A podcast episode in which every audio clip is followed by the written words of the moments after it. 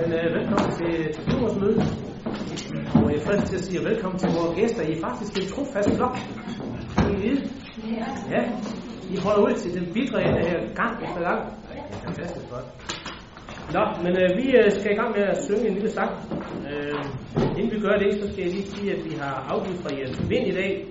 Og Lars Bohl, han deltager som stedfortræder. Velkommen til dig, Lars. Og det er Alex Sørens, der har valgt øh, sangen. Hold op, mand. Nu siger jeg mange, at jeg synge for højt. Og det er, fordi jeg ikke sige, hvad den hedder. Alex, kan du ikke sige, hvad den hedder, vi skal synge? Jamen, hey, det er så kønt, det er så dejligt. Ja, så er det. Ja. Ja. Har den også en nummer? Tre. Tre musik.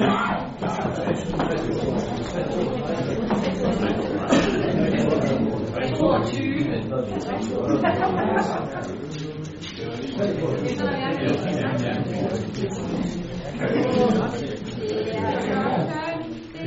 er så dejligt her i den fødselsårstid.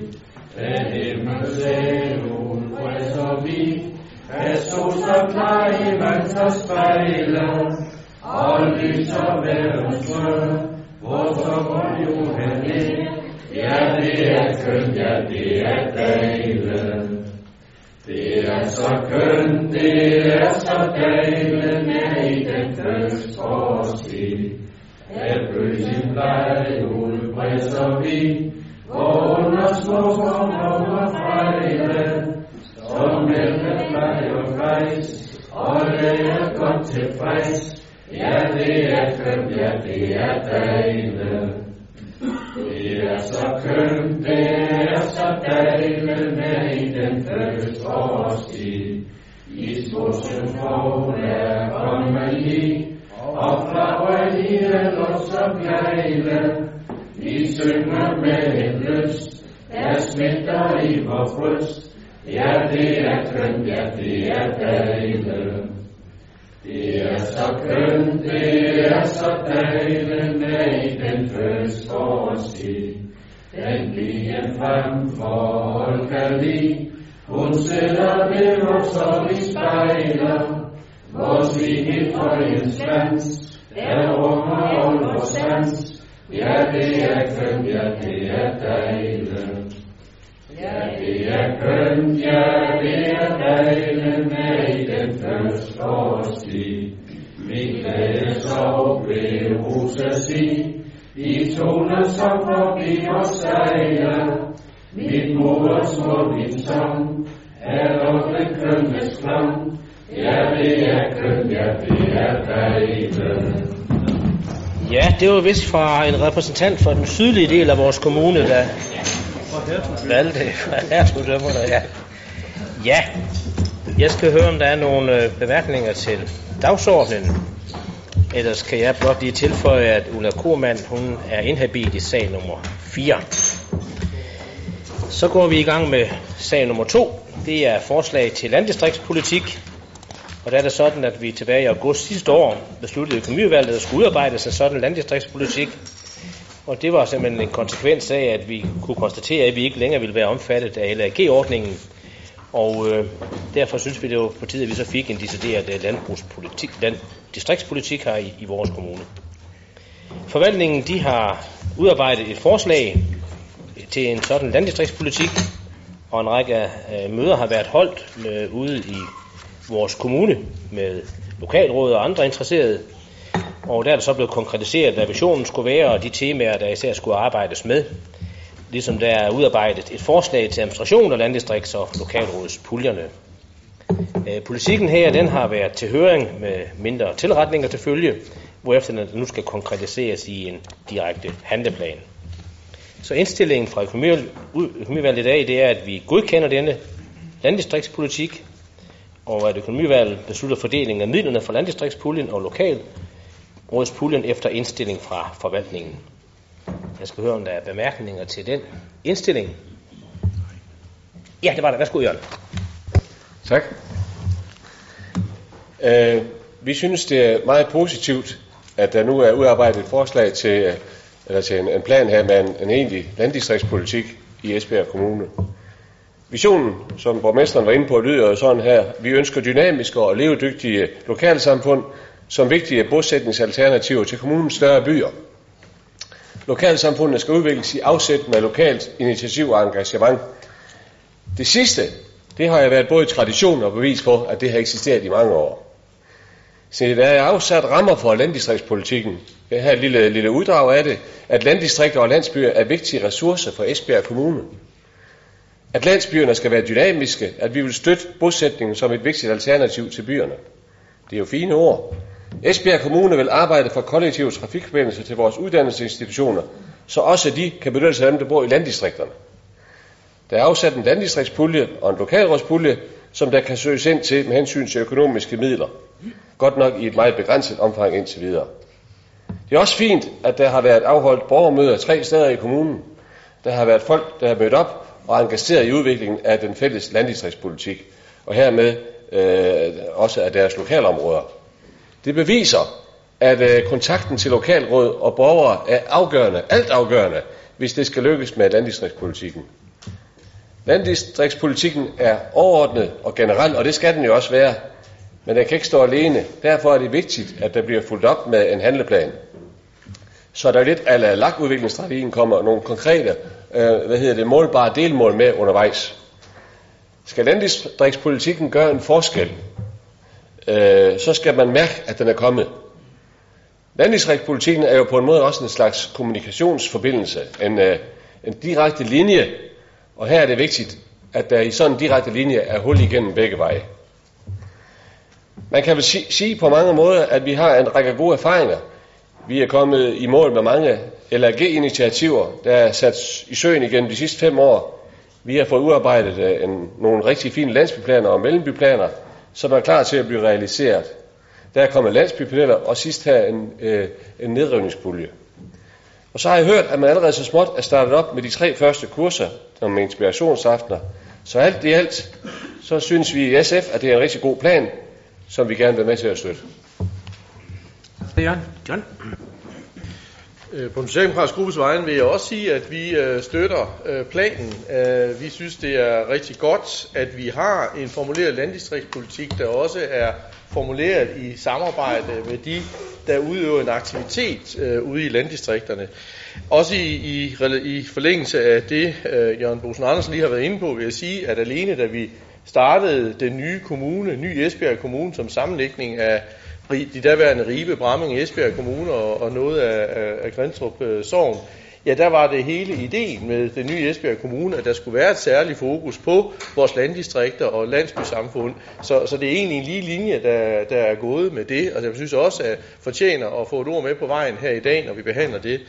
Men når det er sagt, øh, så synes jeg også, at, at jeg med den kasket på, der hedder som formand for plan- og miljøudvalget i, i byrådet, må sige, at da vi i sidste byrådsperiode lagde hele kommuneplanstrategien frem for øh, 2014 til øh, 26, der var et af de temaer, som vi diskuterede som strategitema, netop udvikling af vores landdistrikter.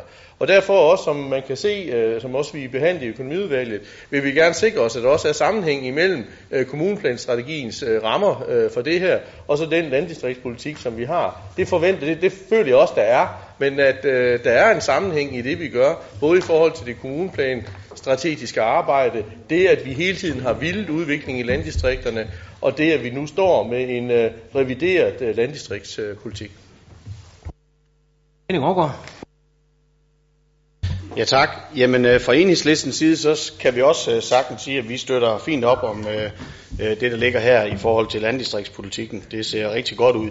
En af de ting, som jeg synes har været rigtig spændende undervejs, det var specielt de her møder, vi har været ude til sammen med, med lokalrådet ude i, i landdistrikterne osv. Og en af de ting, man kan høre, der jo er stor bekymring omkring, det er jo, at man traditionelt har været vant til ude i landsbyer og de der øh, øh landdistrikter, at skoler og deres institutioner også har været omdrejningspunkt for de foreningsaktiviteter osv., der er derude.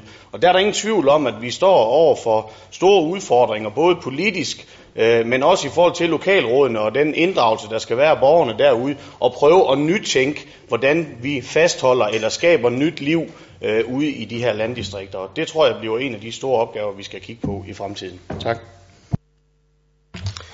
Ja, men øh, jeg takker for opbakningen til en, øh, en fin politik her. Den er hermed vedtaget. Så går vi til sag nummer 3. Det handler om kvalitetsrapporten for vores skolevæsen, og den vil Diana sige lidt mere om. Ja, tak. Kerneopgaven for skolevæsenet i Esbjerg Kommune er at sikre, at alle elever bliver så dygtige, som de kan.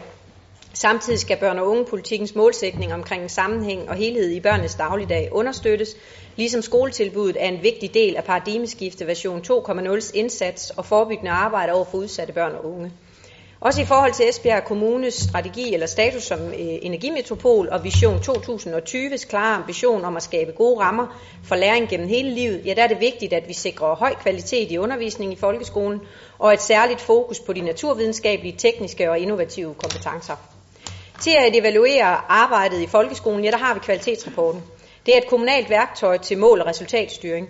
I kvalitetsrapporten for skoleåret 13-14, ja, der kan vi følge udviklingen i folkeskolens resultater og se, om Esbjerg Kommunes skolevæsen som minimum lever op til de nationale mål for elevernes faglige niveau og sociale trivsel.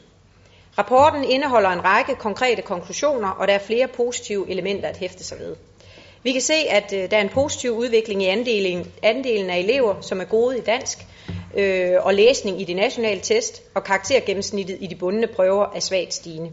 Desuden ligger vi lige over landsgennemsnittet i forhold til inklusion af elever i den almene undervisning. Men der er imidlertid også plads til forbedring. Fordi folkeskolens målsætning er jo, at mindst 80% af eleverne skal være gode til dansk og matematik, og vi skal også gøre det langt bedre for de svageste og de dygtigste af vores elever. Vi skal således være bedre til at skabe en undervisning i folkeskolen, som er målrettet alle elever. Selvom kvalitetsrapporten viser, at vi har fået flere af de allerdygtigste elever, er det nationale måltal langt fra opfyldt. Ligesom målet om, at alle elever skal forlade folkeskolen med mindst karakteren 2 i dansk og matematik heller ikke er nået. Samtidig mangler vi også 2% for at ramme regeringens mål om at få 95% af de unge videre på en ungdomsuddannelse. Men alligevel er den samlede vurdering, at niveauet i Esbjerg Kommunes skolevæsen er tilfredsstillende. Men fremadrettet, der skal det faglige niveau generelt hæves. Derfor har vi også iværksat flere tiltag, som skal sikre den fortsatte udvikling. Her i byrådet der har vi for eksempel for nylig vedtaget en ny skolestruktur, som giver en mere sammenhængende hverdag og en ledelse, der bliver mere effektorienteret og målstyret. Herudover der er også sat tiltag i gang omkring planlægning af lærernes arbejdstid, efteruddannelse af lærerne inden for folkeskolens fag, og i den kommende tid, der vil vi også i børne- og familieudvalget drøfte en række forslag, der skal styrke folkeskolens indhold, blandt andet gennem styrkelse af skolernes læringsmiljø, ved at sætte fokus på læringsmålstyret undervisning og værdien af anvendelse af systematisk brug af data. Og på den baggrund der indstiller børne- og familieudvalget og økonomiudvalget til byrådet, at kvalitetsrapporten for Esbjerg Kommunes kommunale skolevæsen for skoleåret 2013-14 godkendes. Tak for det. Så var det Søren. Ja, øhm, S er over, overordnet tilfreds med resultatet af kvalitetsrapporten. Selve rapporten dokumenterer en positiv udvikling i fagligheden i vores skole, og vi klarer os generelt godt sammenlignet med landsgennemsnittet. Yderligere så synes jeg, det skal nævnes, at andre tal viser, at Esbjerg Kommune klarer sig bedre mål på karaktergennemsnit end næsten alle andre kommuner i Syddanmark. Det er faktisk... Øhm, lige to sekunder. End karaktergennemsnittet. Øhm, her er det især pigerne, der trækker fra. Øhm, og det, her er det kun uh, Svendborg, som klarer sig bedre end Esbjerg Kommune. Når det så er sagt, så, øhm, så er vi ikke i mål i forhold til den, den nationale målsætning. Og derfor er der også brug for, at vi yderligere hæver det faglige niveau ude på skolerne. Vi har været lidt på forkant, som Diana har været inde på, og har allerede taget nogle beslutninger, øhm, som for eksempel ændring af, det, hvad hedder den, af ledelsesstrukturen ude på skoleområdet, og vi har iværksat tiltag som for eksempel efteruddannelse af lærerne. Slutlig så kan man opsummere det, at vi i Esbjerg viser gode takter inden for skoleområdet, men at der også er plads til forbedringer. Ja, så var det Jes. Ja, tak. Jamen det var sådan set, nu blev jeg lidt, øh, nu sagde Søren noget af det, som jeg ellers øh, ville have sagt, fordi når man læser øh, øh, kvalitetsrapporten, så kan det jo kan det jo godt virke sådan en lille smule øh, negativt de konklusioner, der står i sagsfremstillingen, men, men øh, vi skal lige huske at holde det op imod, øh, øh, hvor det er, vi er og gerne vil være. Fordi at, øh, det er jo et godt udgangspunkt, at vi er den kommune i Region Syddanmark, der har det næsthøjeste karaktergennemsnit i vores folkeskole. Det betyder, at vi lykkes rent faktisk med noget af det, vi gør. Øh, at når man så dykker nærmere ned i tallene, kan konkludere, at vi er rigtig gode til at drive skole for de 60 procent, der ligger i, i, i, i midtergruppen, men knap så god til at understøtte de, de rigtig dygtige talenter, og også knap så god til at under, vi, understøtte dem, der har det fagligt sværest.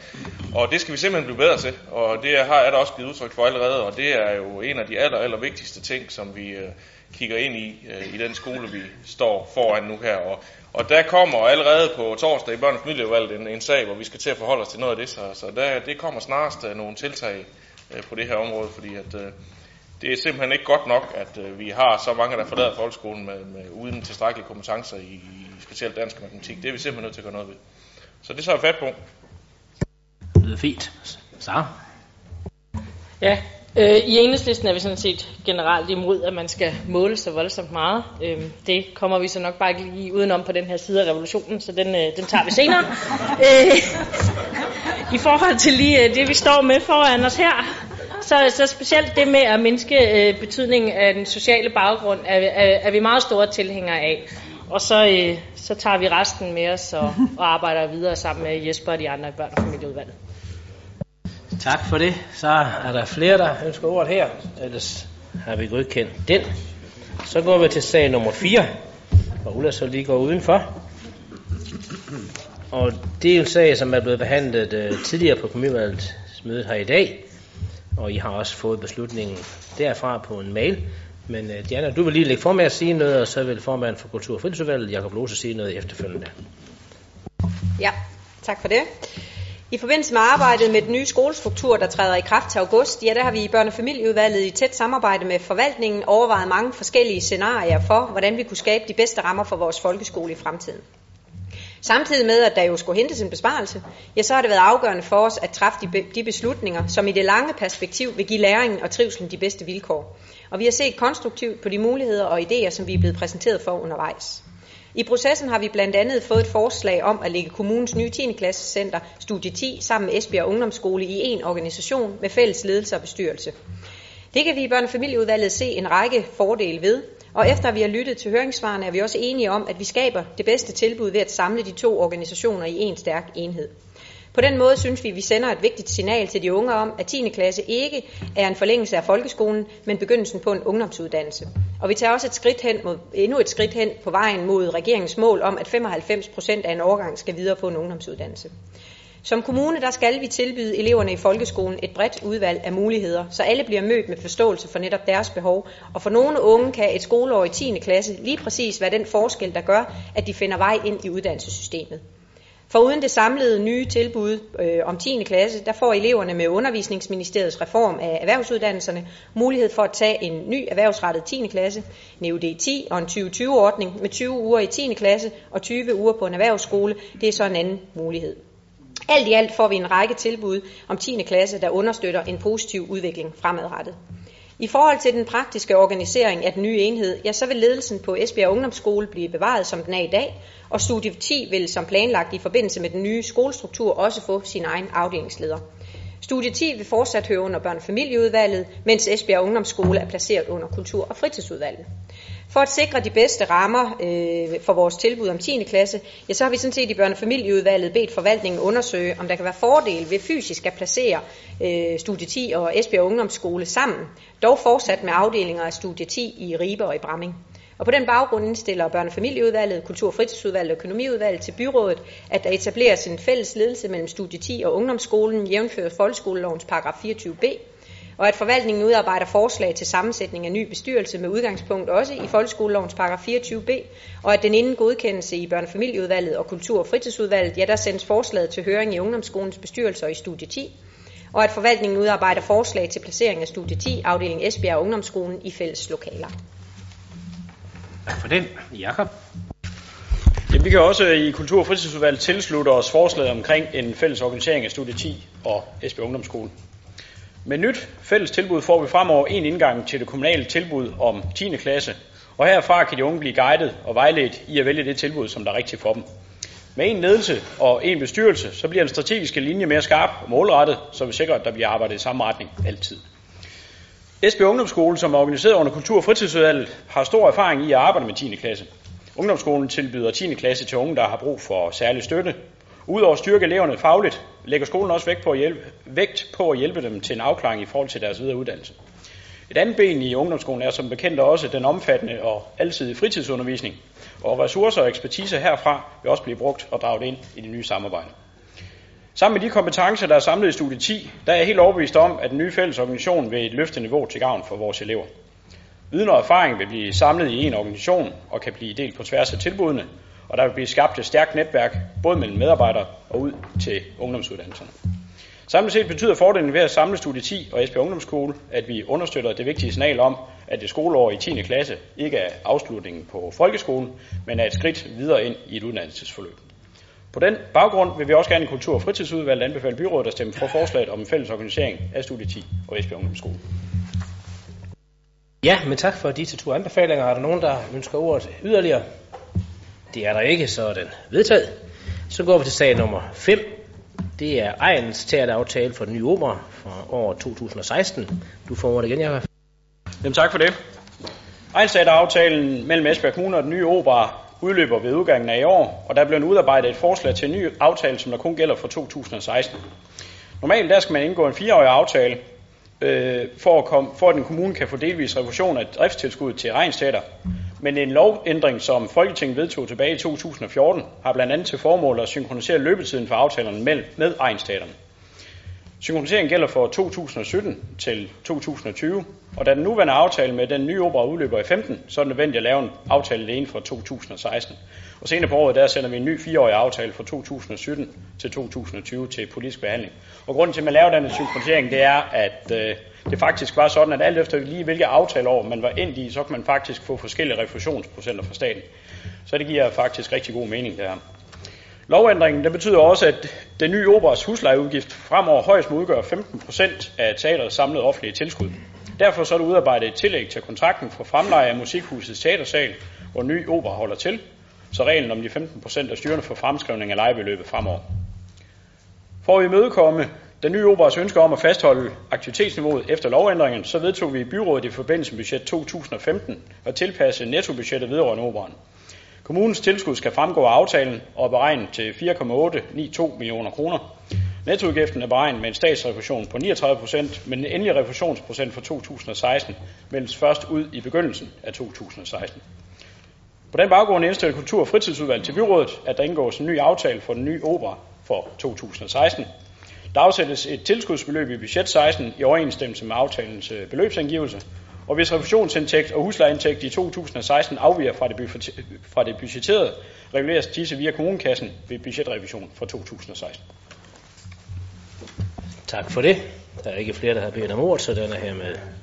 Undskyld for det, det havde jeg ikke set.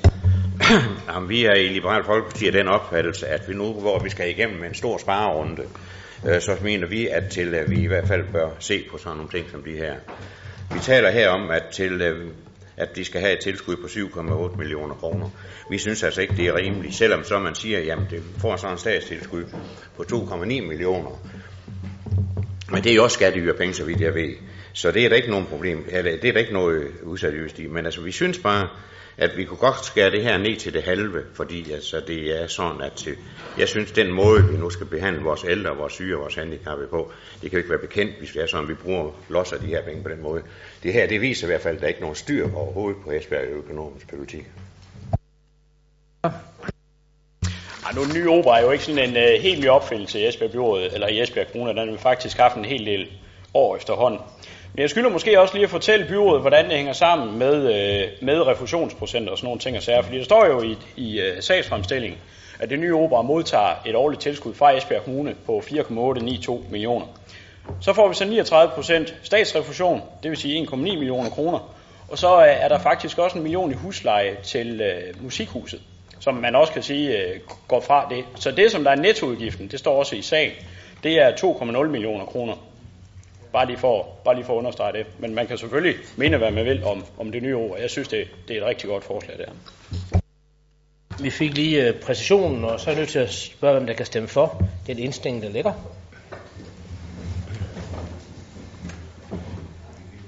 Ja tak. Hvem stemmer imod? Ja tak. Så går vi til sag nummer 6, ansøgning om frigivelse af rådighedsbeløb. Det er dig også, Jacob. Ja, skal jeg være der. Tobakken har søgt om frigivelse af et rådsbeløb på 1,0 millioner kroner til etablering af et nyt køkken. Der er planlagt et større projekt, der i alt omfatter etablering af et nyt køkken, udvidelse af café og renovering af toiletter. Og det beløb, som der i dag søges frigivet, skal anvendes til finansiering af første etape i projektet, som er etablering af et nyt køkken i de tidligere administrationslokaler. Tobakkens administration flyttede i august sidste år ind i Fynsgadefløjen, der hvor Vindrusen indtil april har holdt til. Budgettet for den første etape lyder på 1,09 millioner kroner eksklusiv moms, og en ansøgning om byggetilladelse er sendt til byggeri, så den kan behandles sideløbende med den politiske behandling af den frigivelsesag, som vi har her i dag. I forbindelse med budgetlægningen fra 2014 til 17 blev der til projektet afsat et rådighedsbeløb på 1 million kroner i budget 15, og ekstra udgifter ved etablering af køkkenet og de efterfølgende etaper i projektet finansieres af tobakken selv. Det frigivende beløb udbetales som tilskud til tobakken, når der er indsendt dokumentation for de afholdte udgifter. På den baggrund indstiller Kultur- og Fritidsudvalget og Økonomiudvalget, at beløbet frigives, frigives til udbetaling til tobakken til etablering af et nyt køkken. Ja, det er der ikke nogen, der har nogen bemærkninger til, det, så den er hermed vedtaget. Og vi har så sag nummer 7, som også er frigivelse af rådighedsbeløb. Det er så denne gang til Esbjerg Kunstmuseum. Du fortsætter lidt nu. Jamen tak for det. Esbjerg Kunstmuseum har søgt om frigivelse af 250.000 kroner, og det er budgetværdi 207.500 af et rådighedsbeløb på i alt 10 millioner kroner, som i 2009 blev afsat som tilskud til et nyt kunstmuseum. Beløbet skal bruges til at betale en uventet momsopkrævning i forhold til udarbejdelse af en kunstnerisk vision for et nyt kunstmuseum og til fortsat projektudvikling og rådgivning. I november 2014 blev der afholdt et møde mellem Esbjerg Kunstmuseum og Fællesforvaltningen om momsproblematikken, og ansøgningen er blevet indsendt som opfølging på dette møde. Af de afsatte 10 millioner kroner blev der i 2011 frigivet 456.000 kroner 500, der blev udbetalt som tilskud til Esbjerg Kunstmuseum i løbet af 2013 og 14. Det resterende rådighedsbeløb på 9,615 millioner er afsat i 2019, og heraf finansieres 207.500 kroner til frigivelse her i 2015. Beløbet foreslås placeret under Kultur- og Fritidsudvalget og, til frigive, og frigives til udbetaling til Esbjerg Kunstmuseum. Når der er indsendt dokumentation for de afholdte udgifter, bliver det frigivende beløb udbetalt til museet. Og Kultur- og Fritidsudvalget og Økonomiudvalget indstiller til byrådet, at det beløb på 207.500 finansieres af det afsatte rådighedsbeløb i 2019 og placeres under Kultur- og Fritidsudvalget, og beløbet frigives til udbetaling i 2015 til Esbjerg Kunstmuseum til finansiering af projektudvikling på det nye kunstmuseum. Ja, nej, heller her har bemærkninger, så er den også vedtaget. Og så går vi videre til sag nummer 8, som også handler om anlægsmidler, denne gang til projekter på Korsko Motorsportcenter. Værsgo, jeg Jamen tak for det. Nu er jeg også ved at være igennem stakken over. Foreningen Esbjerg Motorsport Speedway oplever en stor vækst og har i dag 250 medlemmer. Samtidig er klubben på et sportsligt niveau, hvor den har landets største antal 500 kubik DMU klublicenser, der er den mest kendte klasse i Speedway. Og fremadrettet der arbejder Esbjerg Motorsport Speedway på at blive kraftcenter for sporten her i Danmark. Flere af foreningens nuværende faciliteter er ikke længere tidsvarende og kan ikke opfylde de gældende krav, og der har, derfor har foreningen behov for at få udvidet klubfaciliteterne og renoveret de øvrige øh, faciliteter. Den 9. maj i år er foreningen vært for de uofficielle verdensmesterskaber for par, kaldet Speedway Best Pairs Cup Esbjerg, der vil blive vist på Eurosport til 70 lande. På den måde eksponerer både Esbjerg Motorsport Speedway og Esbjerg Kommune. Både klubben og som kommuner har interesse i at give det bedst mulige indtryk til stævnens deltagere og publikum, der kommer fra hele verden og også kan se Speedway-showet øh, i tv. For klubben er det en afgørende forudsætning for gennemførelse af stævnen, da de nye faciliteter de er klar til den her begivenhed i maj. Derfor så søger Esbjerg Motorsport Speedway om frigivelse af de anlægsmidler, som ved sidste års budgetlægning var afsat i, til tre projekter med en fordeling over to år. I 2015 der er der sat 1,3 millioner af til tilbygning til klubhus og etablering af en ny ryttergård med tilhørende miljøstation. Og i 2016 er der sat 800.000 af til renovering og opgradering af de eksisterende dommertårn og en mindre tilbygning og toiletfaciliteter. For at få projektet gjort færdigt til afholdelse af Speedway Best Pairs Cup, er det nødvendigt, at anlægsbeløbet for 2016 fremrykkes til 2015. Beløbet gives som et anlægstilskud, så Esbjerg Motorsport Speedway selv står for projekterne og også ejer klubfaciliteterne efterfølgende. Klubben bidrager selv til projektet med frivillig arbejdskraft, med maskintimer og med materialer. På den baggrund indstiller Kultur- og Fritidsudvalget til byrådet, at det afsatte anlægstilskud til finansiering af projekt 3 på 0,8 millioner i 2016 fremrykkes til 2015. Der meddeles en anlægsbevilling i 2015 på i alt 2,1 millioner, finansieret af det her er afsatte rådsbeløb, svarende til en værdi på 2,530 millioner for foreningen. At anlægstilskud betinges af, at Esbjerg Kommune kan godkende markedslejeaftalen mellem EMS og EMS Elite, samt de reviderede vedtægter for Esbjerg Motorsport Speedway, og forvaltningen bemyndiges til at indgå en brugsretsaftale mellem Esbjerg Kommune og EMS.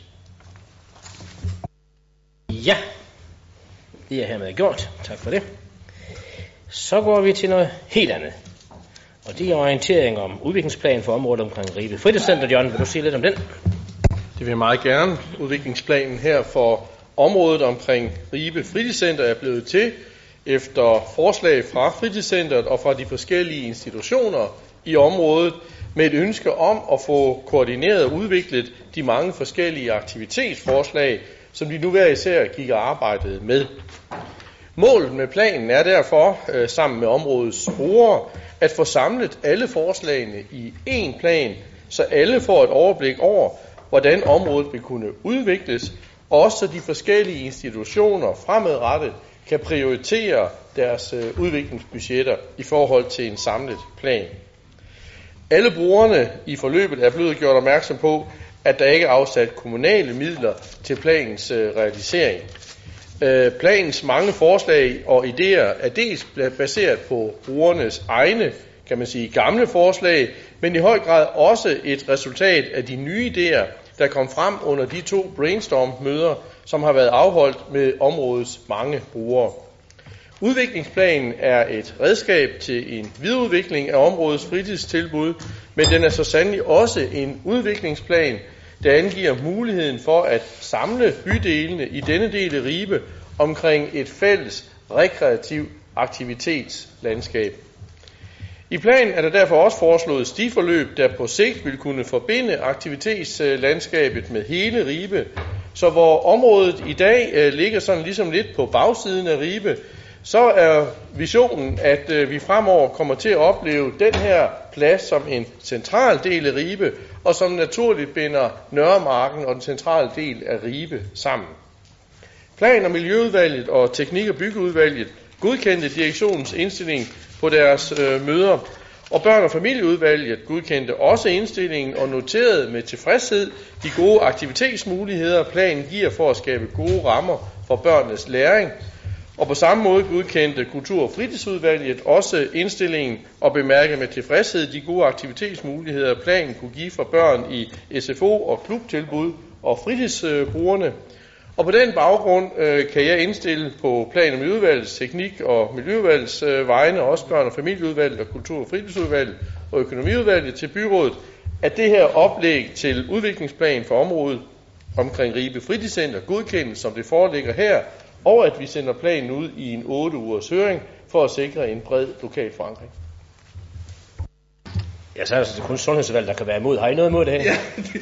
det har I ikke, vel? Okay, den er, den er hermed, den er hermed vedtaget. Ja, vi, vi går videre til sag nummer 10. Det er forslag til mellembyplan for Tjerborg. En by med energi. Værsgo, John. Ja, og det er det i høj grad, og det er en af de fire planer for vores mellemstore byer, der er navnet mellembyplaner, som byrådet har besluttet at gennemføre. Og mellembyplanen for Tjerborg er et konkret eksempel på, og også en vigtig del i udmyndningen af vores øh, Vision 2020 og vækststrategien for 2020. Udmyndningen af planen er væsentlig i forhold til synliggørelsen af visionerne omkring klima- og bæredygtighedsområdet, og planen er også en vigtig del af tiltrækningen af borgere og virksomheder med attraktive bymiljøer og muligheder for energiarbejdspladser.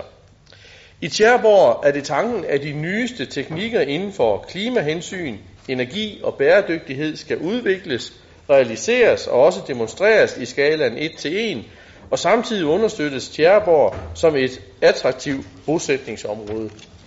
Visionen i forslag til Mellembyplan for Tjæreborg, en by med energi, rummer altså nogle klare ambitioner om at gøre Tjæreborg til en bedre by i et bredt og bæredygtigt perspektiv. Byen skal indrettes, så borgere og erhverv kan agere klimavenligt og bæredygtigt. Og på flere indsatsområder er der konkrete CO2-reduktionsmål. Planen er så også udarbejdet på baggrund af flere workshops, borgermøder og dialogmøder og med en lokal følgegruppe til kommunen. Og der er også gjort en særlig inddragelsesindsats over for de unge, da det har været et særligt ønske at inddrage de unges viden og idéer i de her løsninger. I samarbejde også med eksterne aktører fra erhvervslivet, forsknings- og undervisningsinstitutioner og også lokale kræfter i Tjærborg har ni arbejdsgrupper udforsket øh, temaer under paraplyen klima og bæredygtighed.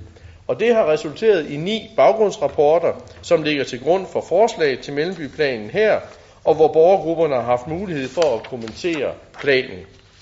Jeg synes derfor, der er grund til at, at, at, at fortælle, at vi i planen i udvalget er meget imponeret over det fantastisk store engagement og arbejdsindsats, der indtil nu er ydet fra så utrolig mange lokale kræfters side, som det er tilfældet her.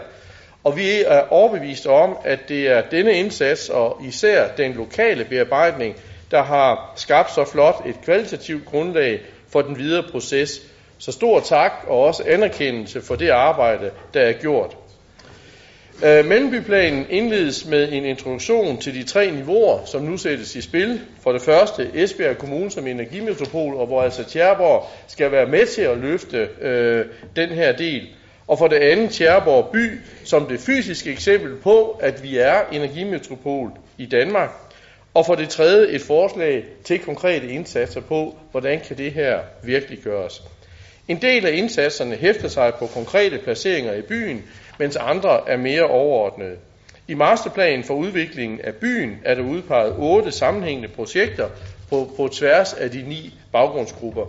Og indsatsområderne omkring selve byen er beskrevet illustreret i planen, og det indebærer blandt andet adfærdsændringer, men også læring om klima og bæredygtighed, en grønnere og mere tydelig bymidte, flere sammenhængende stisystemer og energioptimering i offentlige og private boliger.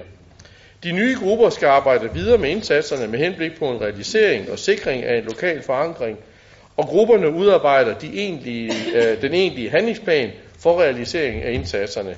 Og her har byrådet afsat 7,5 millioner til realisering af nogle af indsatserne, men det er også tanken, at de her penge skal få gerne skulle blive til mere, fordi lokalrådet og interesserede borgere med den her mellembyplan har mulighed for at søge økonomisk støtte gennem fonde og lignende til færdigprojektering og realisering, efter nu også at kommunen på et tidspunkt slipper projektet.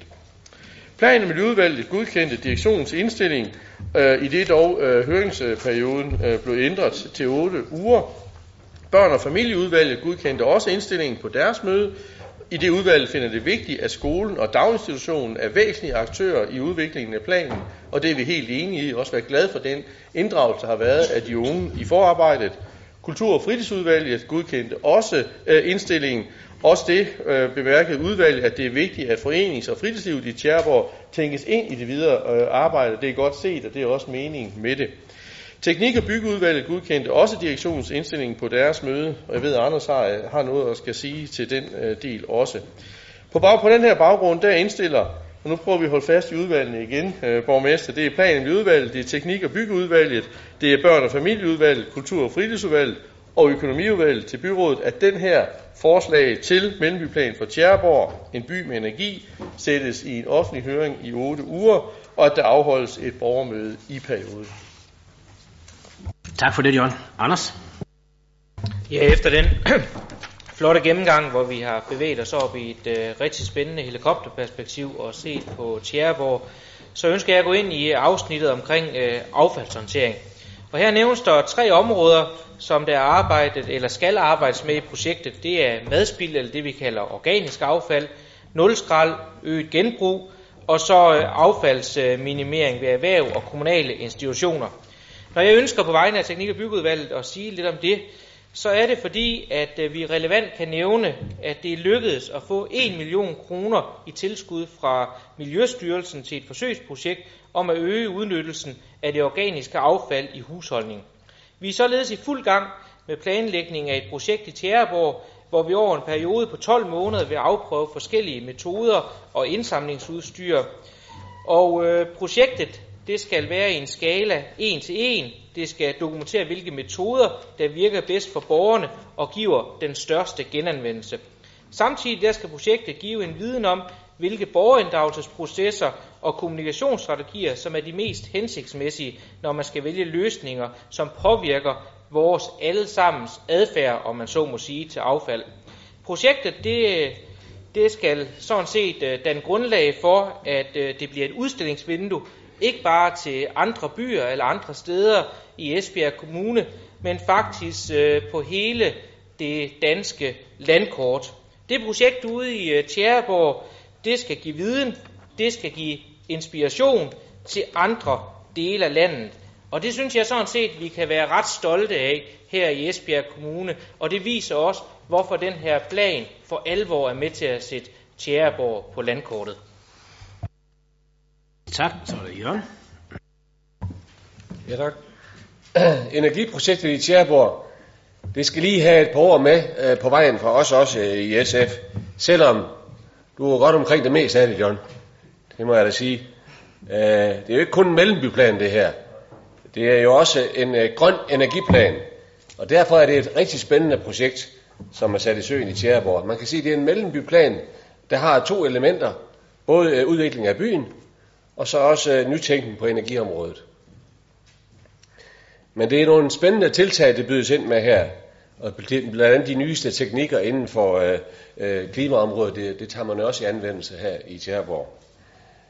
Øh, jeg synes også, det har været en god proces, der har været op til her, hvor borgerne har været inddraget. Der har været borgermøder, og der har været forskellige aldersgrupper, som du også var inde på, der går aktivt ind i processen, ikke mindst de unge. Og så var Anders Kronborg også inde på affaldshåndtering og intelligent energi og en energioptimering af både offentlige og private bygninger. Det er også nogle elementer, som uh, indgår i det, og spildevandshåndtering og, og bæredygtig øh, transport, som den også er nævnt. Men nu går banen jo lige forbi, så der kan være nogle muligheder der også måske. Men øh, en by med et bæredygtigt image for grøn energi og reduktion af CO2-udledning er i højsædet. Det kan man ikke kæmpe sig af. Øh, det her er helt sikkert øh, noget, der, nogen, der kan få nogen, noget, der kan få nogen til at rette blikket mod Esbjerg Kommune. Akkurat ligesom det er sket på Samsø, og stadigvæk er i gang på Samsø. Men det bedste af det hele, det er, at vi her har sat konkrete handlinger i søen. Vi vil prøve det af i virkeligheden i Tjæreborg, og synliggøre, at det kan lade sig gøre med mange projekter i en landsby eller en, eller en mellemby. Vi håber, det vil lykkes, så vi får bevist, at det er vejen frem, og flere af vores andre områder i kommunen kan få glæde af de erfaringer, der her bliver arbejdet med i Tjerborg. Og hvem ved, måske kan det også sætte os på verdenskortet i Danmark, ligesom det lykkedes for Tjerborg præsten i sin tid. Ja, det er rigtig ja. Tak skal du have for det. Den bliver sendt i høring. Så når vi til sag nummer 11, program for områdefornyelse i Østerbyen. Og det er også en sag fra plan- og så du får ordet igen, John. Tak for det. Som led i Esbjerg Byplan og også prioritering af det attraktive og spændende centrale byområde i Esbjerg Østerbyen, er der ansøgt om statslige midler til områdefornyelse i Østerbyen hos Ministeriet for By, Bolig og Landdistrikter. Og det er sket på baggrund af en overordnet planlægning, som sagt i Esbjerg Byplan, og mulighederne inden for byfornyelsesprojektet, eller budgettet, som er vedtaget af, af byrådet. Ministeriet for By, Bolig og Landdistrikter har meddelt en reservation af statslige midler, og på den, på den baggrund er programudarbejdelsen af det her projekt påbegyndt. Hvad er så formålet øh, med områdefornyelsen her i Østerbyen? Ja, det er at få en mere sammenhængende og oplevelsesrig byområde i Østerbyen, og samtidig er der et ønske om at få Østerbyen bedre koblet på den centrale del af Esbjerg øh, bymidte. Man kan sige, at der er fem hovedprojekter, som er rammen øh, for indsatserne. For det første er det en forbedring af en øst-vestgående aktivitets- og forbindelsesrute, øh, lokaliseret, lo, lokaliseret omkring Bangsens Allé. Og målet her er en broforbindelse til den centrale del af bymidten, når vi når ned ved øh, banestrækningen øh, øh ved Banegården. Så er der også den anden vej, en forbedring af en nord-sydgående aktivitets- og forbindelsesrute, hvor det er grundvis allé, der er hovedåren. Øh, og det er så et mål om at lave en broforbindelse, der giver, øh, der giver øh, forbindelse til Remise og, øh, og hvad hedder det, Stridmekka-området, som vi jo netop tog første spadestik til her for ikke så længe siden. Og så også oplysninger om lokalhistoriske forhold og også aktiviteter, som kan være med til at styrke det sociale netværk i Østerbyen, og også midlertidige foranstaltninger, hvor vi laver forsøg og afprøvninger af ting i dialog med borgerne, inden vi sætter det i gang. Realiseringen forventes at kunne ske i perioden her fra i år og så frem til 2020, og når byrådet forhåbentlig her godkender projektet, så skal der sikres information og yderligere dialog med både lokalråd og borgerne i Østerbyen, for inden at den endelige godkendelse sker i ministeriet. Og derefter så vil de konkrete projekter og den mere detaljerede udformning selvfølgelig ske i et tæt samspil og samarbejde med Østerbyborgerne og med lokalråd og de interessenter, som er med i de konkrete projekter. Så derfor skal jeg på planudvalget og økonomiudvalgets vegne indstille til byrådet, at vi træffer beslutning om områdefornyelse i Østerbyen i Esbjerg med det indhold, som fremgår af sagen, og at øh, det indhold udformes som et teknisk program, der så indstilles til ministeriets endelige godkendelse. Tak for det, John. Ikke nogen yderligere bemærkninger, så det gør vi sådan.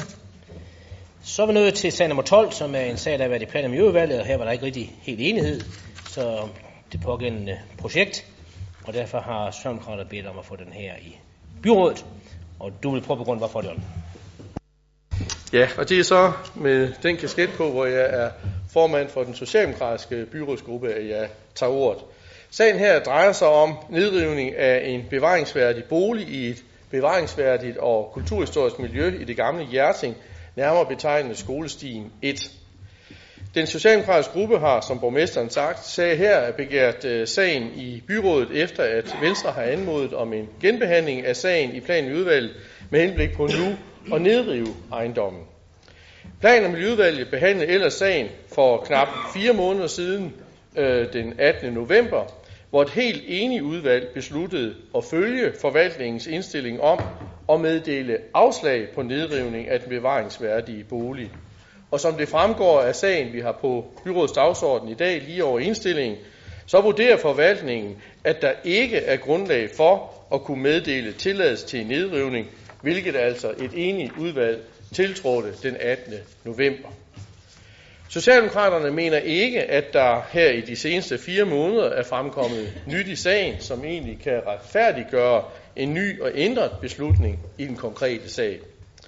Socialdemokraterne finder det derfor brænde ærgerligt, at et øh, snævert flertal i plan- og miljøudvalget nu kun fire måneder efter lægger op til at godkende nedrivning af den her bevaringsværdige ejendom, i stedet for at finde en løsning, som kan fremtidssikre det autentiske, bevaringsværdige og kulturhistoriske miljø i det gamle Hjerting, og respektere det, der faktisk er beskrevet i formålsbestemmelsen i den lokalplan for området, som et enigt byråd har vedtaget så sent som i oktober 2011, hvor der står, og jeg citerer, Lokalplanen har til formål at sikre, at den eksisterende bevaringsværdige bebyggelse bevares, herunder sikre, at den løbende vedligeholdelse og fornyelse sker i respekt for bebyggelsens oprindelige arkitektoniske kvaliteter. Jeg tror også helt sikkert, at byrådet i pressen har set rapporten fra Realdania om, at der er penge i bevaring, og at det skaber mere værdi både for området som helhed, men også for den enkelte ejer af ejendommene. Hjerting er et fantastisk område, og som har et stort potentiale, hvis altså vi passer ordentligt på den. Området Kildestien, Skolestien, Gramsvej, Vinkelvej, Stien i Hjerting er en helhed og var egentlig de gamle færdselsårer i byen.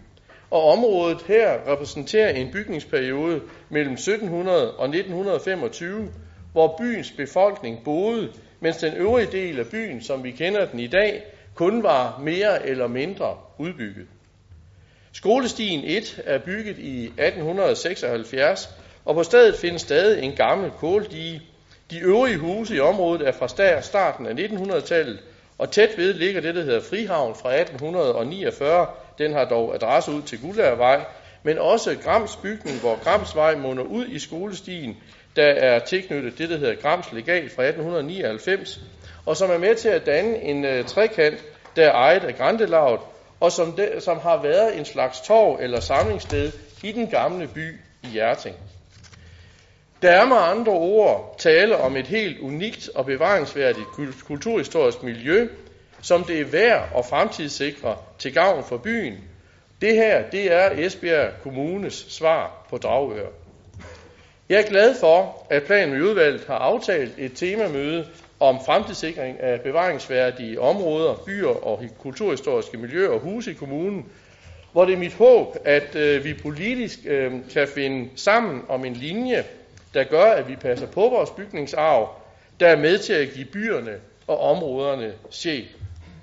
På den socialdemokratiske gruppes vegne skal jeg derfor opfordre byrådets øh, medlemmer til at følge plan- og miljøudvalgets oprindelige beslutning om, at der meddeles afslag til nedrivning af den bevaringsværdige bolig, hvilket jo altså også vil være i fuld overensstemmelse med lokalplanens formål, som byrådet jo her i enighed har vedtaget. Tak for ordet. Selv tak, Carsten Leinbo. Ja, tak. Jeg vil starte et, øh, et lidt andet sted. Jeg vil starte med, at John har uddelt en buket roser til dig, som formand for Plan- og Du får dem ikke fysisk dertil, stopper taknemmeligheden nok, men roserne skulle have. Hvorfor ros? Fordi du som formand for udvalget besluttede på Venstres ønske at sætte sagen på dagsordenen igen. Godt for demokratiet, at der er den mulighed. Det er vel altid på sin plads at blive klogere. Det nye i den sag er en fornyet besigtelse fra vores side. Så sent som i lørdags var jeg sammen med min kone forbi igen, og mit og venstre synspunkt har absolut ikke ændret sig. Besigtelsen har også givet anledning til en undring over, hvorfor er huset opkvalificeret på det seneste fra en bevaringsværdi på 5 til 4. Jeg kan godt lige meget kort orientere byrådet. Hvad betyder en bevaringsværdi, der hedder 5? Altså der er en gruppe, der hedder 5-6. Der er bygninger med, med bevaringsværdien 5-6 af jævne, pæne bygninger, og utilpassede udskiftninger og ombygninger trækker ned i karakter. Så den næste gruppe, det er 2-4. Altså her, hvor den er opklassificeret til. Bygninger med værdien 2-4 er de bygninger, som i kraft af deres arkitektur, kulturhistorie og håndværksmæssig udførelse er fremtrædende eksempler inden for deres slags. Og så kommer vi nok frem til en enighed, måske, i den her sag. I den sammenhæng godt, at V og S er enige, netop i forhold til, at vi har brug for et oplæg fra forvaltningen og efterfølgende en politisk drøftelse. Der er vi enige. I Jyske Vestkysten, øh, John, der udtaler du, at enheden brydes, det er du også gjort nu her i byrådssalen, i forhold til det bevaringsværdige kulturhistoriske miljøer. Nej, det synes jeg faktisk ikke, den gør. Venstre ønsker i høj grad at bevare disse miljøer. Det skal ikke have tvivl om. Bare nævne Ribe som eksempel. Selvfølgelig går vi ikke ned og ændrer noget som helst i Ribe. Men netop i denne sag er der tale om bevaring, ikke at, tale, at der ikke tale om bevaringsværdigt kulturelt miljø. Nærmeste nabo er en virksomhed. I forhold til de andre huse på skolestien håber vi, at de kan renoveres med byfornyelsesmidler. Og det kunne måske også bruges i andre steder i kommunen, håber vi. Jeg håber derfor, at byrådet, eller i hvert fald et flertal, vil støtte vores indstilling om, at der gives en nedrivningstilladelse efter en høring efter lokalplanens paragraf 9 stykke 6 om nedrivning og efterfølgende opførelse af nybyggen tilpasset området efter lokalplanens bestemmelser. Ja, tak. Så er det Henrik. Ja, tak. Jeg kunne måske godt have lyst til lige at knytte en enkelt kommentar til den her sag i hvert fald. Nu sidder jeg som bekendt ikke i plan- og miljøudvalget, og har derfor heller ikke været med i selve sagsbehandlingen af den her sag. Øh, sagen har vel sådan set med en udefra, eller en lidt udefra kommende briller haft en lidt underlig gang på jorden. I hvert fald ganske langt. Men øh, altså nu er den endt her i byrådet til formentlig endelig afgørelse her i dag. Igennem i mine efterhånden mange år her i byrådet har jeg oplevet flere eksempler øh, på afgørelser truffet på ufuldstændig grundlag. Og i sager af karakter som den, vi her behandler, mener jeg, at det må være et must, at størsteparten af dem, der skal være med til at træffe den afgørelse, også har været der og ved, hvad det handler om. Derfor gik jeg en, en tur igen i går ved skolestien 1. Jeg var naturligvis ikke inde i huset, men fik ved en visuel udvendig besigtigelse, det er sådan, der står øh, i øh, bilag 1 i besigtigelsesrapporten, et ganske godt indtryk af, hvad det er for en ejendom, der her taler om, og hvad det er for et område derude. Det er jo et område med noget blandet byggeri. Der er flere meget gamle og gennem tiden forholdsvis velholdende ejendomme, men der er også helt almindelig blandet byggeri, nye og ældre mellem hinanden.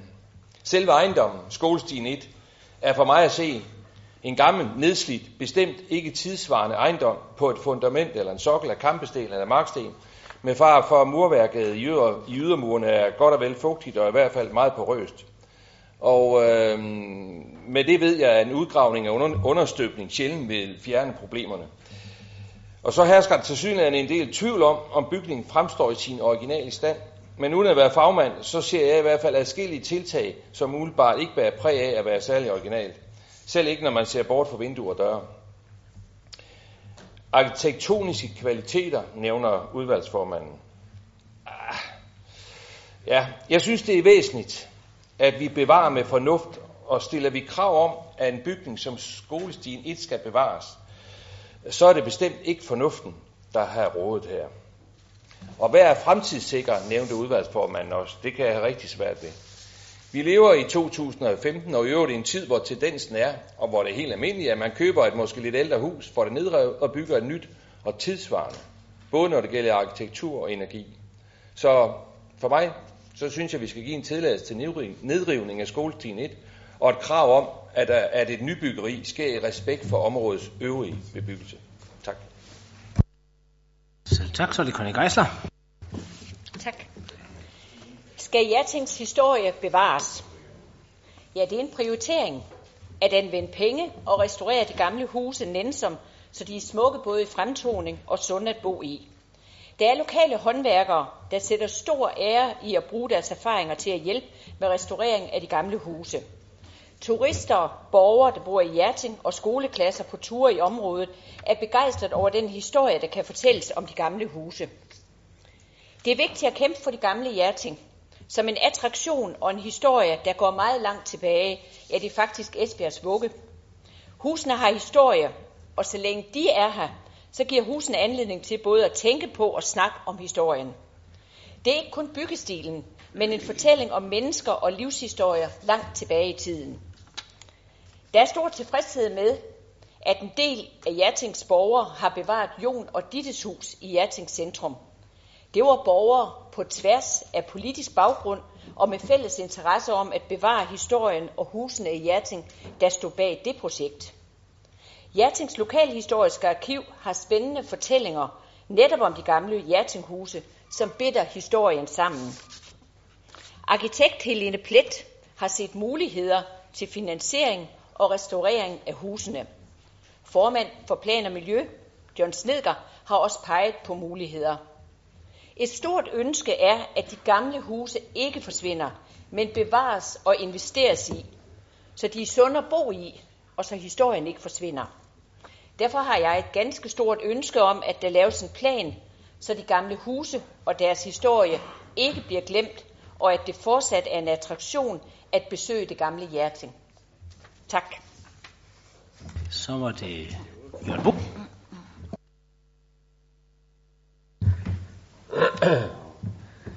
Jeg skal nok øh, gøre det kort med at starte med at sige, at vi bakker op om øh, Socialdemokraternes indstilling her. Øh, vores vurdering er, at der ikke er sket noget nyt i sagen. Øh, bygningen har efter forvaltningens øh, vurdering en bevaringsværdi, og øh, vi har godt nok i modsætning til mange andre ikke her været på søndagstur, øh, men øh, Øh, vi er lægefolk, og vi, vi, vi læner os op af forvaltningens øh, vurdering af sagen i den her sag. Boligen ligger i et område i Jersing, øh, hvor den ikke må nedrives. Den fremstår i sin originale sådan form med delvis originale materialer. Den trænger til en større istandsættelse. Det er der andre boliger end den, der gør. Men forvaltningen vurderer ikke, at den er så ringe i stand, at den skal nedrives. Vi mener heller ikke, at der her er en ekstraordinær situation, som begrunder en ny høring vedrørende bygningen. Så vi bakker op om indstillingen om, at der ikke er grundlag for at tillade en nedrivning. Tak. Jan? Øhm, jeg har lige lyst til at, at knytte nogle kommentarer til noget af det, der har været sagt først. Allerførst tak til Jørgen Bosen Andersens og SF's øh, opbakning til Socialdemokraternes synspunkt her. Og når jeg, øh, Carsten og Henrik, gjorde en hel del ud af at fortælle, hvad det er, øh, vi ser i det her, så er det faktisk fordi, at, at øh, der hvor jeg mener, I begår en fejl, det er ved at se på huset som en enkelt del ud af en helhed. Der er tale om et kulturhistorisk miljø, en kulturhistorisk helhed, og hvis vi bare siger ja til og, og, og, og sige, nu nedriver vi den her, hvad så med skolestien 4? Den kommer også. Hvad med øh, andre af, af de huse der? Og så mister vi det autentiske miljø, som er det, der gør det interessant. Prøv nu en gang at se på Ribe. Hvis ikke vi i mange situationer, i en lignende situation som det her, hvor der er hus, der har haft en dårlig stand fra starten, har stået fast og sagt, at vi er nødt til at sikre, at den her får en arkitektonisk øh, vedligeholdelse, sådan at huset kommer op i sin oprindelige øh, stand, så har vi ikke haft den historiske bykerne i Ribe med den autentiske kulturhistorisk miljø og den sjæl, det giver. Det samme gælder faktisk et flot by, vi har ude i Darm, hvor der også er mange gamle, autentiske boliger, som også er blevet restaureret op i en, øh, i en fin stand og holder den autenticitet. Hvis man river sådan en ned, så vil jeg bare skynde mig at sige, så er der ikke noget nyt i det. Vi har en lokalplan, som byrådet har vedtaget her. Og den lokalplan siger fuldstændig klart, at hvis noget bliver nedrevet, eller igen skal genopbygges, ja, så skal det ske i respekt for den helhed og den kulturhistoriske miljø, der er der. Det vedtog vi i enighed i byrådet i 2011. Den lavine, der kan ske nu, det er, at vi faktisk ikke passer ordentligt på vores kulturhistoriske miljøer. Og det er de punktnedslag, som jeg er rigtig, rigtig ked af, der kommer, på trods af, at vi altså har vedtaget en plan, der skulle bevare de her huse her. Og ja, jeg har også læst, og det havde hele planen i udvalget i november, det som Jørgen Brusen Andersen også nævnte, nemlig at så klar trænger den her bolig til en renovering. Og den bærer også præg af at være dårligt vedligeholdt. Det er sådan en forskel på, om man løbende vedligeholder, eller man, man, man lader bygningen stå. Men bygningen vurderes altså at være i en grundlæggende god stand, at den også vil kunne anvendes som bolig, og derfor vurderer forvaltningen øh, ikke, at der er tale om en ekstraordinær situation, eller at boligen er, er, er kondemneringsegnet eller andet, men at den godt kan genopbygges. Ja, det koster nogle penge, men det er sådan set derfor, vi har lavet en bevarende øh, plan for det her. Og til, til spørgsmålet om, hvorvidt der er nyt i sagen eller ej, øh, som flere har været inde på, og som jeg også sagde, vi mener ikke, at der er nyt i sagen, der berettiger til, at vi kan træffe en ny og ændret afgørelse. Så vil jeg sige, øh, Karsten, at da vi behandlede sagen i november, der var jeg altså ude og kigge i området, og det har i øvrigt været af flere omgange, fordi vi har diskuteret flere områder i Kvavlund, blandt andet grusvejene omkring Amigovej og så videre, som vi også gerne vil have en bevarende lokalplan for i den øh, tidligere byrådsperiode. Det var der så ikke flertal for. Derfor var jeg også glad for, at der var flertal for den her lokalplan, og derfor er jeg endnu mere ked af, at man så på trods af den lokalplan alligevel øh, siger, det mener vi så ikke så meget alligevel. Det er det, der gør mig bekymret for, om vi egentlig mener noget med at passe ordentligt på vores kulturhistoriske miljøer. Det håber jeg, vi gør, og som du også sagde, Karsten, vi er enige om, at vi får den her temadrøftelse i øh, planen med udvalget, og det er afgørende øh, for mig, at vi finder enighed, fordi vi er en kommune, hvor vi har Danmarks ældste by i vores kommune, vi har Danmarks yngste by, der faktisk er bygget op omkring Skiberbyen i Hjerting. Så derfor er der mange gode grunde til at passe særlig godt på Hjerting, og specielt den gamle centrum i Hjerting, som skolestien er et udtryk for. Og derfor er det en forkert vej at gå, når det er sådan, at I vil nedrive den bygning. Isoleret ved at se, Henrik øh, Valø, på den bygning og dens tilstand. Jeg havde håbet på, Henrik, at du var redningsmand i den her sag. Jeg havde faktisk også troet på øh, sådan skiberlandsby og konservative og sådan noget. Det synes jeg hænger fint sammen, så jeg var ret sikker på, at du ville have støttet os i den her sag. Så desværre, prøv nu at tænke dig om, Henrik. Lad os nu se, om vi ikke kan få flertal for at holde fast i tingene. Ja, hvis der stadigvæk er et øje tørt, så vil jeg give ord til Sara. Ja, det er lige hvad. Øh, jeg skal lade være med at gentage alt det, som John Snikker lige har sagt. Det er jeg utrolig enig i. Øh, I enhedslisten er vi meget bekymrede for det skred, der kan ske, hvis man begynder at give tilladelse til at rive øh, den her ene bygning ned. Hvad sker der så ikke om lidt? Om end, så vil jeg også godt tilslutte mig, at den er ikke særlig kønt bevaringsværdig lige nu. Og det er, jo, er der jo en grund til, at det er jo fordi, at man har lavet stå til. Men det gør altså ikke, at man skal have ret til at rive den ned. Det gør, at man skal se at få fingrene ud og komme i gang med at gøre noget ved det i stedet for. Jeg vil lige komme med en kommentar til dig, Carsten Darnbro. Du siger, det er godt for demokratiet, at øh, man kan blive klogere. Det er det selvfølgelig. Det er også godt for demokratiet, at man kan tage en sag op igen. Det ved jeg så ikke, om jeg er helt enig med dig i. Jeg nævnte det sidste gang, vi havde en sag på, dengang med kaptajnen Skov. Som, øh, det var så godt nok det forrige byråd, hvor I ikke var helt enige i den beslutning, der var taget dengang. Det er nøjagtigt det samme den her gang. Nu er der bare gået endnu kortere. Så den her gang er det de samme mennesker, der har taget beslutningen og nu har ombestemt sig. Jeg håber ikke, at I virkelig ønsker at det er sådan, vi andre også skal begynde at spille, at vi skal begynde at trække sager frem, som vi ikke er enige med jer i efter to-tre måneder, så bliver det meget lange møder, vi kommer til at have. Hans Erik? Ja tak, og øh, jeg vil starte med at sige, at, øh, at jeg blev faktisk lidt rystet, da jeg hørte Henrik Valø. Øh, jeg, jeg, jeg, jeg hørte rent faktisk, at det, hvis det blev politikken, øh, som Henrik Valø øh, står for, så, så vil vi se mange historiske øh, huse blive rykket ned. Og, og faktisk også en klar opfordring til, øh, som Sara også inde på, så lad os stå til, fordi så bliver det nok så forfalden, at så rykker vi det ned. Altså det er jo en virkelig, virkelig farlig vej at gå. Så vil jeg godt sige noget omkring processen. Jeg vil først sige til Carsten Deinbo, jeg er fuldstændig enig i de roser, du sender til udvalgsformanden. Det er så godt, at vi i fagudvalgene kan tage nogle ting op og få dem drøftet og de debatteret. Og, og, og, og hvis vi anmoder om at få noget op, så gør vi det. Men dermed ikke sagt, at vi så ikke skal overholde spillereglerne. Og, og det er logisk, at når John tager en sag op, så er vi da også interesseret i, fordi det er jo sådan, at der skal være noget nyt i en sag, for at den kan genbehandles. Så er vi også interesseret i, hvad det er, I bibringer af nyt, for om vi kan behandle sagen. Og jeg er fuldstændig enig med John. Der var, viste sig ikke at være noget nyt i den her sag. Og øh, derfor burde man faktisk slet ikke kunne behandle dem. Men det gør vi så. Øh, og det skal vi jo så vurdere i hvilken grad der er også inde med øh, Sara, at vi kan genoptage sager, hvor øh, der er truffet en afgørelse af et byråd generelt, fordi så kan der komme rigtig mange sager. Ingen tvivl om det.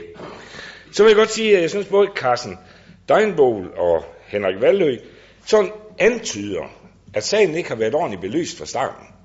Og det er ingenlunde tilfældet. Sagen har forvaltningsmæssigt været rigtig godt beskrevet.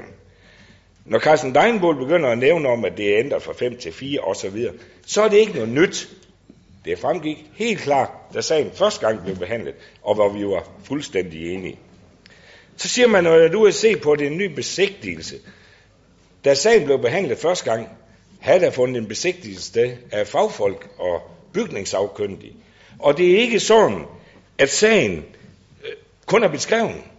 Den har faktisk hele vejen været fuldt op af nogle billeder, både indvendigt og udvendigt, så alle har fra dag et kunne se det, hvis ikke selv man har bevæget sig ud og se det. Så der er altså heller ikke noget nyt. Altså jeg synes, den, den mangler virkelig noget, og, og, og en ting skal I i hvert fald ikke gøre. I skal ikke påstå, at forvaltningen ikke klart og tydeligt har belyst den her sag over for os politikere. Nej, skal vi ikke bare være helt ærlige? Der sker jo det, det kunne alle jo læse i Vestkysten, at ejeren lige pludselig fik lukket borgmesteren ud at se det. Og borgmesteren sagde jo rent faktisk i avisen, han synes ikke, den her den skulle fjernes, så nu vil han tage kontakt til hans medlemmer i udvalget også, udvalgsformand. Det skrev Jyske Vestkysten i hvert fald. Og så, så jamen jeg tror faktisk, for det passer, ellers så er jeg da meget interesseret i at høre borgmesteren, hvis du er fejlciteret. Men så sker der lige pludselig det, at fire venstrefolk så, de skifter holdning. Det synes jeg er utrolig flot, at de gør. Øh, jeg synes bare ikke, jeg har hørt nogen savlig argumentation for det. Og det jeg så også kan være betænkelig ved, det er, hvordan sikrer vi så lighed over for borgeren? Altså, så må man jo kunne forvente, at borgere, der af en eller anden årsag ikke får deres vilje over for byrådet eller et fagudvalg, de skal jo så kontakte borgmesteren, fordi der er jo vel lighed for borgerne. Og så får du jo mange travlt, Johnny Søtrup. Så, så jeg synes faktisk, den her sag, den lugter langt, langt væk. Jeg synes simpelthen ikke, at vi som byråd kan være bekendt. Så Fredrik, så er det din tur. Ja. Ja tak. Nå, nu jeg har også været derude og kigge selvfølgelig. Men jeg så ikke nogen af alle jer derude, dengang jeg var derude. Men I har måske gemt den i bag ved murene. Og så undrer mig egentlig også en lille smule, Henrik, at du var nede og kravle på knæer derude for at se, om der var kampsten sokke på den. Og jeg kan så også forstå, at du er ikke inde i huset. Hvordan kan du så konstatere, at der var fugt i den?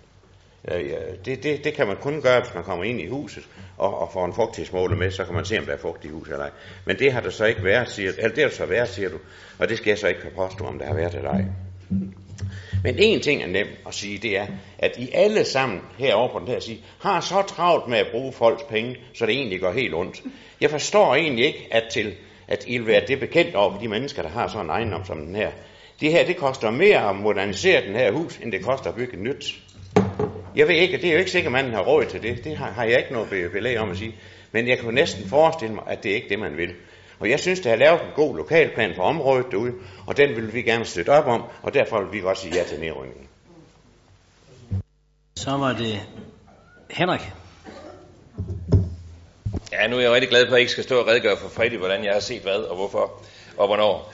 Øh, og til Hans Erik, øh, så er der faktisk noget nyt i den. Det er, at jeg har været derude i går.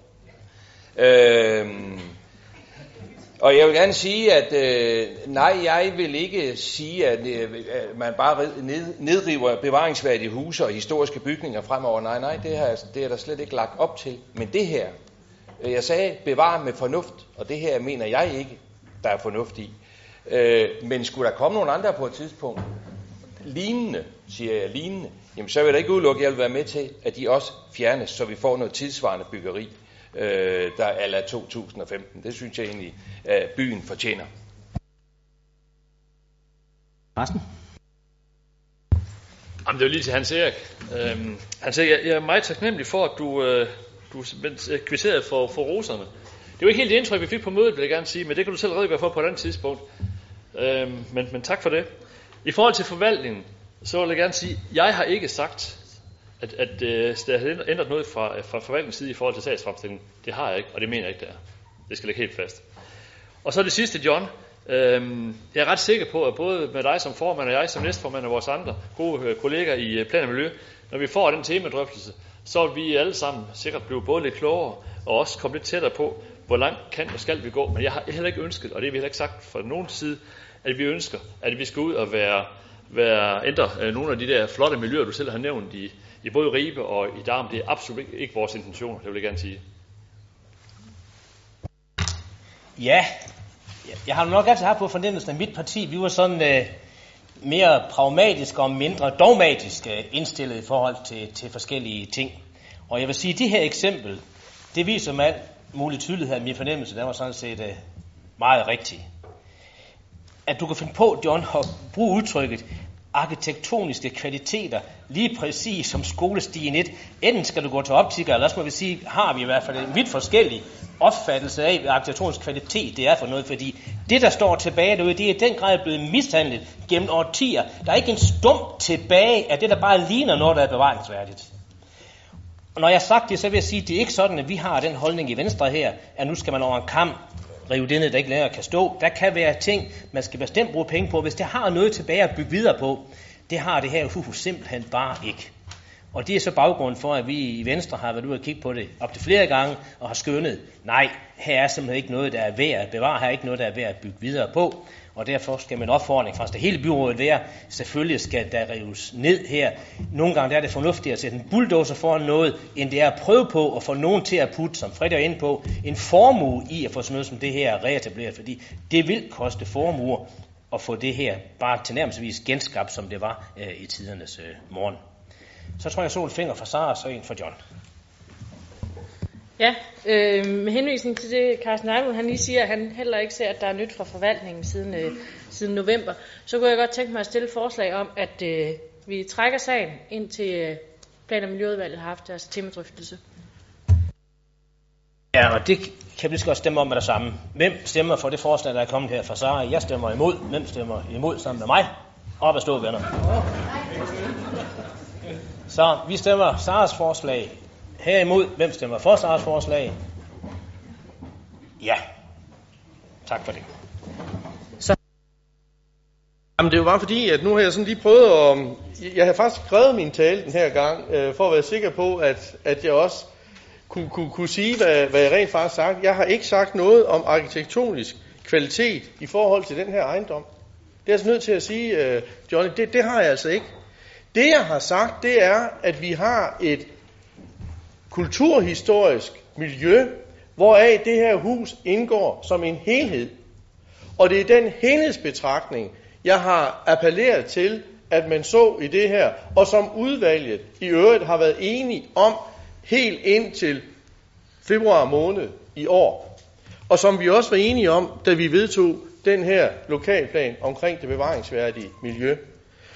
Og der siger jeg så, hvis vi gør, og jeg, jeg blev mere og mere bekymret, da jeg så hørte Henriks anden indlæg, fordi han kunne godt en anden gang sige ja til, at vi nedriver et bevaringsværdigt øh, hus øh, i et bevaringsværdigt og kulturhistorisk miljø. Så er jeg bare nødt til at sige, så de forfædre, der i det daværende Ribe byråd og måske det daværende Bramming byråd, som har stået fast og sagt, at de her ruiner, de skal genopbygges, fordi det kan lade sig gøre. Det har de fået gjort, så der er skabt nogle autentiske miljøer i Darm, der er skabt nogle autentiske miljøer i, øh, i Ribe. Det vi med den her holdning, vi mærker på, fra det borgerlige flertals side, det er, at der ikke er mulighed for at bevare de autentiske miljøer. Det sted, som øh, var vågen til, at vi overhovedet har en havn i Esbjerg, nemlig Jersing, som var den gamle skipperby. Det er dybt bekymrende, fordi den lavine, I sætter afsted, også i forhold til kommunens lighedsprincip, gør, at den næste ejendom, der siger, at vi har lige godkendt nedrive den her, hvorfor kan vi så ikke nedrive den her? Og så kan vi få en sag på det. Det er det, jeg er dybt bekymret for. Og derfor øh, siger jeg også, at den temadrøffel, vi får, der skal vi i hvert fald kigge hinanden dybt i øjnene, Karsten. Hvad mener vi, når vi siger det her? For jeg håber, at vi mener, at vi skal passe ordentligt på vores kulturhistoriske miljøer. Og så nytter det altså ikke noget, at man bare river noget ned, som forvaltningen nøje har vurderet. Ikke, at der ikke er grundlag for at sige, at det skal nedrives. For at vi skal passe på vores kulturhistoriske helheder så er, så, så, så er vi i hvert fald nødt til at, at forstå hinanden rigtigt. For med den holdning, øh, øh borgmesteren og Henrik Valø har givet udtryk for her, så kan jeg være bekymret. Ja, det kan bekymre mig, at du er bange for sund fornuft, fordi det er simpelthen sund fornuft, der dikterer, hvordan den her sag den skal falde ud. Og så må jeg sige, så må det være, det må være en nytænkning hos Socialdemokraterne, fordi en, en af dine forgængere altså som formand for Socialdemokratiets øh, byrådsgruppe, han hed Henning Rasmussen, han bulldozede jo hele kvarter af vores by, gamle by ned, hvis man tager Højgadeområdet. Det blev bulldozet fuldstændig væk fra jordens overflade, og det var sådan set det gamle Esbjerg, der var der. Men altså, I har også lov at modernisere jer. det, så, så, så tror jeg, at jeg er nødt til at sige, nu mangler borgmesteren dog argumenter. Hvis man kan drage Henning Rasmussen ind i en sag omkring den her, i forhold til en situation, hvor stort set alle landets kommuner i 60'erne bulldozede alt muligt, både dine partifælder og urbanplaner i København, og jeg skal komme efter dig. Undskyld, Johnny Søtrup. Så er den godt nok langt ude. Ja, ja da. Connie? Jeg synes, at det er fantastisk godt kæmpet, øh, John, og jeg synes, det er så godt. Jeg elsker jo alle de der gamle miljøer, og jeg synes, det er fantastisk. Jeg vil sige, at øh, det her hus, det er det første, der, går, der ruller ned. Der er to huse, der ikke ligger langt derfra, som man som ejer har ladt stå og gå til. Og hvornår er det, de vælter af sig selv? Den ene væg er væltet, og det er rigtig gamle huse, og de ligger tæt på det her. Så der var ikke længe inden, så tror jeg, at borgmesteren bliver inviteret ud af det næste nummer, og nu vil jeg ikke sige navnet, men øh, det er i hvert fald en person, der har været kendt i pressen her, og så kommer den næste med. Så vi har to huse, der er tæt på, at det kan blive samme model, og så er vi jo allerede på vej til at ødelægge det kulturhistoriske miljø, og det er rigtig ærgerligt. Tak. Men Connie, hvem er der skal betale, som Frederik Madsen var inde på før? Det, det er jo ikke et tag selv det her. Øh, skal der, være en, skal der være en post på det kommunale budget, at vi skal holde hånden under sådan nogle hus som det her. Hvis ikke folk, der ejer dem, de vil bruge deres penge på det, hvem skal så gøre det? Det er jo ikke sikkert, at vi får byfornyelsesmidler til noget sådan. Ingen garanti for det overhovedet. Ja. Jamen, det må så også være mod bedre vidende, at du kommer med det argument, Johnny, fordi det, det er faktisk øh, blevet afprøvet også ved en konkret sag i skolestien 1, hvorvidt at øh, en, en konkret hus er i en sådan stand, at kommunen via sit plangrundlag og via sin, øh, sin øh, bevarende lokalplan siger, at huset ikke må nedrives, der vil der være ganske særlige situationer, hvor så kommunen bliver forpligtet til at overtage ejendommen. Det var den pågældende ejendom ikke. Og det vurderede øh, forvaltningen i forhold til skolestien 1, at det er det heller ikke her. Så derfor passer dit argument ikke. Det er et spørgsmål om at kunne holde fast og så sige, hvem, hvem har interesse i at gå ind og renovere de her ejendomme, passe på øh, sin hus ud fra at vi gerne vil fremtidssikre nogle kulturhistoriske miljøer. Det er det, sagen drejer sig om, og lovgivningen er rimelig klar på, hvornår er det så, at vi er i en situation, hvor kommunen skal overtage en ejendom. Det er vi ikke i den her situation, og heller ikke i den seneste, der har været påklaget. Op, og så er der ingen til at betale gildet. Det er der hele humlen, den ligger jo. Freddy, og så han siger Mm. Jeg har sagt, jeg vil lige sige til borgmesteren, det er jo ikke noget med, at folk de vil bruge deres penge på sådan noget. Det her kan jo være et spørgsmål. Har folk, deres, har folk pengene til det? Er det derfor, det står og falder sammen derude? Er det derfor, murerne de falder ned? Fordi folk ikke har pengene til at, at, at bruge det på det her gamle bras, hvad lige vil sige. Er det det, der er problemet? Fordi så skulle jeg da ud, ud i, uh, Connie, så skulle jeg da ud i, uh, i Hjerting samle penge ind, så læs at man kunne få, få lov til at have det her stående, eller så man kunne bruge det på en eller anden måde. Det synes jeg, du skulle gå i gang med.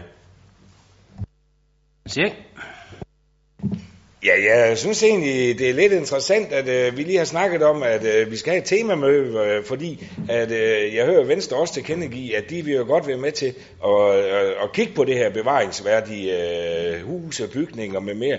Men så hører jeg borgmesteren sige, at for Venstre er det utrolig vigtigt, om de folk, der nu tilfældigvis ejer den, de vil investere i dem, for ellers så skal vi jo lytte langt hen ad vejen. Og hvis det er jeres øh, udgangspunkt for det, Johnny, så ved jeg ikke rigtig, hvor meget vi kan debattere det temamøde, fordi så er det jo op til den enkelte ejer, der siger, at jeg har ikke lyst til at poste penge i det her, jeg vil have det rykket ned. Øh, jeg kan næsten høre, Johnny, at du kører derhen af. Du hørte mig faktisk sige indledningsvis, at jeg synes ikke, der er noget som helst tilbage af det originale hus at bygge videre på her. Det var sådan set min indgangsbøn til det. Det, også? det var det, og det er det stadigvæk. Men nu tror jeg ikke, den kan trække mere. Øh, hvem stemmer for, at øh, vi skal give en nedrivningstilladelse til skolestien 1? Hvem kan stemme for det?